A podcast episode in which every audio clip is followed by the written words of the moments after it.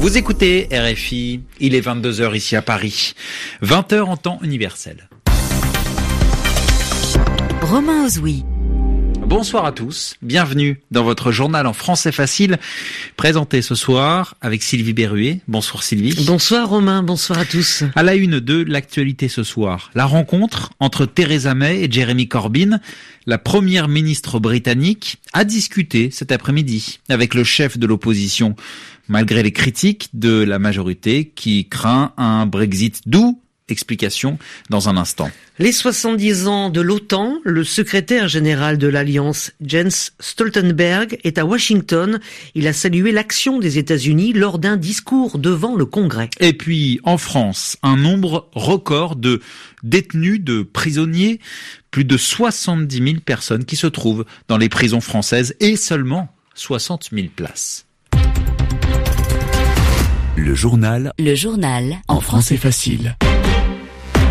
À Londres, après la main tendue, la rencontre. Oui, hier soir, la première ministre britannique Theresa May tendait la main au chef de l'opposition travailliste, Jeremy Corbyn, euh, c'est-à-dire qu'elle lui proposait de discuter. Cette discussion donc a eu lieu cet après-midi, ce qui a valu à Theresa May de vives critiques.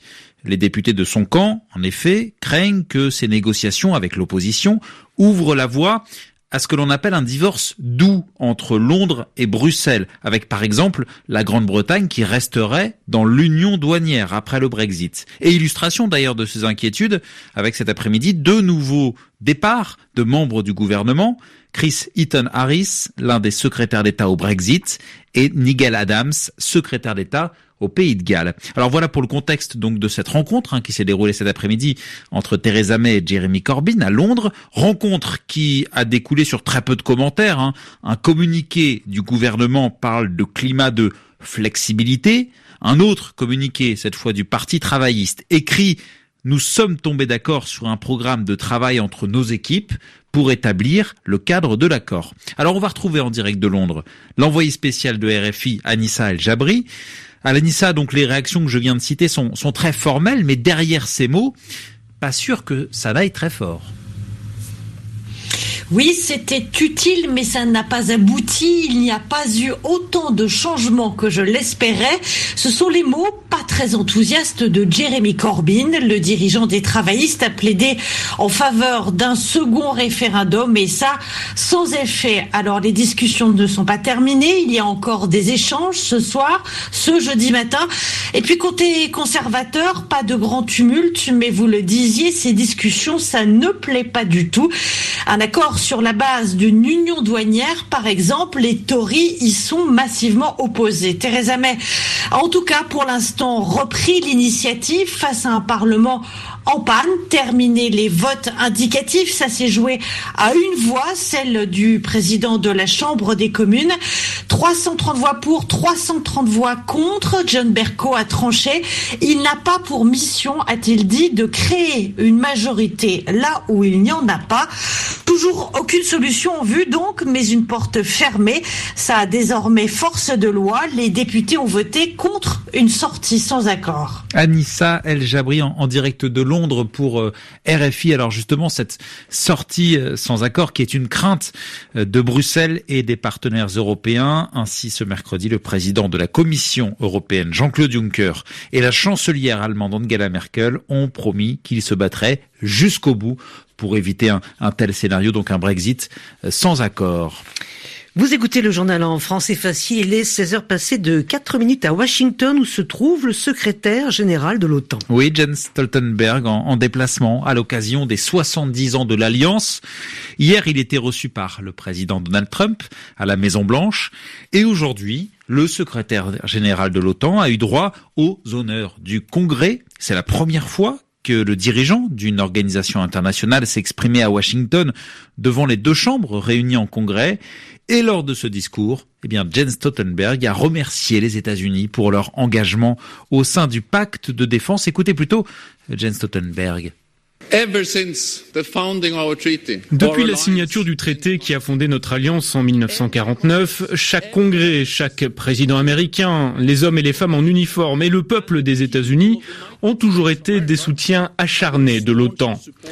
L'Amérique a été la colonne vertébrale de notre alliance. Elle a été fondamentale pour assurer la sécurité et la liberté de l'Europe. Nous n'aurions pas l'Europe en paix et prospère que nous voyons aujourd'hui sans les sacrifices et l'engagement des États-Unis. Donc l'OTAN a été bonne pour l'Europe, mais l'OTAN a aussi été bonne pour les États-Unis. NATO has also been good for the United.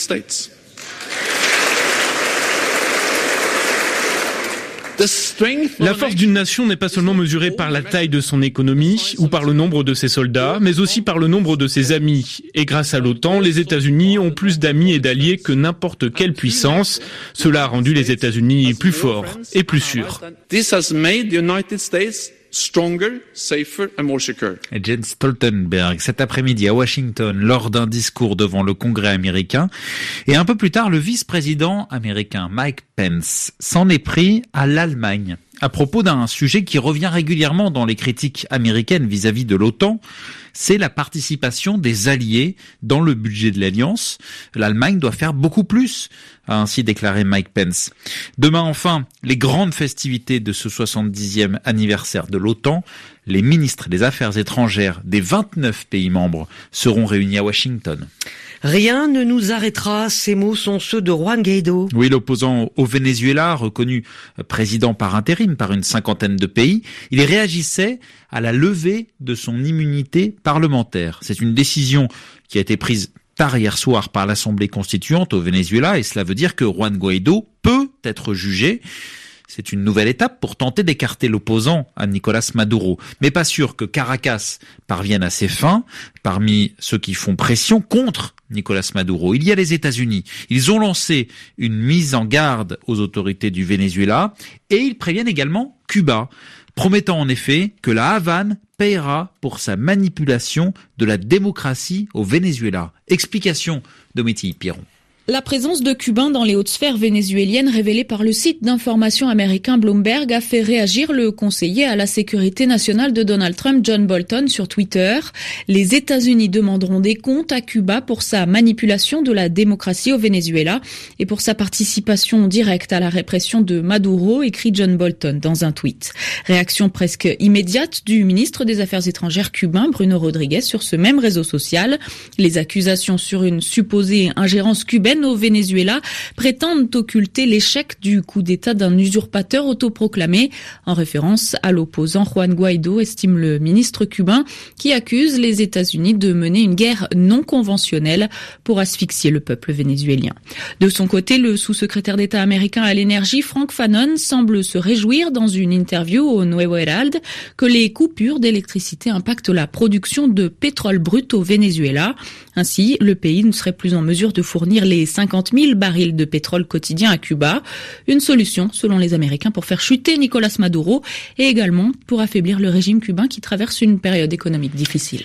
En France, euh, le nombre de personnes emprisonnées ne cesse d'augmenter. Oui, la France retrouve un chiffre record qui avait été établi en novembre dernier, à savoir plus de 71 000 Les données ont été communiquées par l'administration pénitentiaire. Et ce qui est inquiétant, c'est qu'on compte plus, qu'on compte plus de 71 000 détenus alors qu'il n'y a que 60 000 places. C'est ce que l'on appelle la surpopulation carcérale. Et dans ce domaine, la France est au troisième rang en Europe. Tous les détails avec Simon Rosé. 116 détenus pour 100 places en moyenne dans les prisons françaises. Certaines localement ont même deux fois plus de prisonniers que de lits. Ce n'est pas un phénomène nouveau. Les établissements pénitentiaires français sont surpeuplés, mais ce mois d'avril atteint des niveaux records. Ce sont ainsi très exactement 71 037 personnes qui dorment derrière les barreaux, selon les chiffres de l'administration. En cause notamment la part non négligeable des prévenus, ces détenus qui n'ont pas encore été jugés. Ils sont certes moins nombreux que le mois dernier, mais représentent toujours près d'un tiers des personnes incarcérées.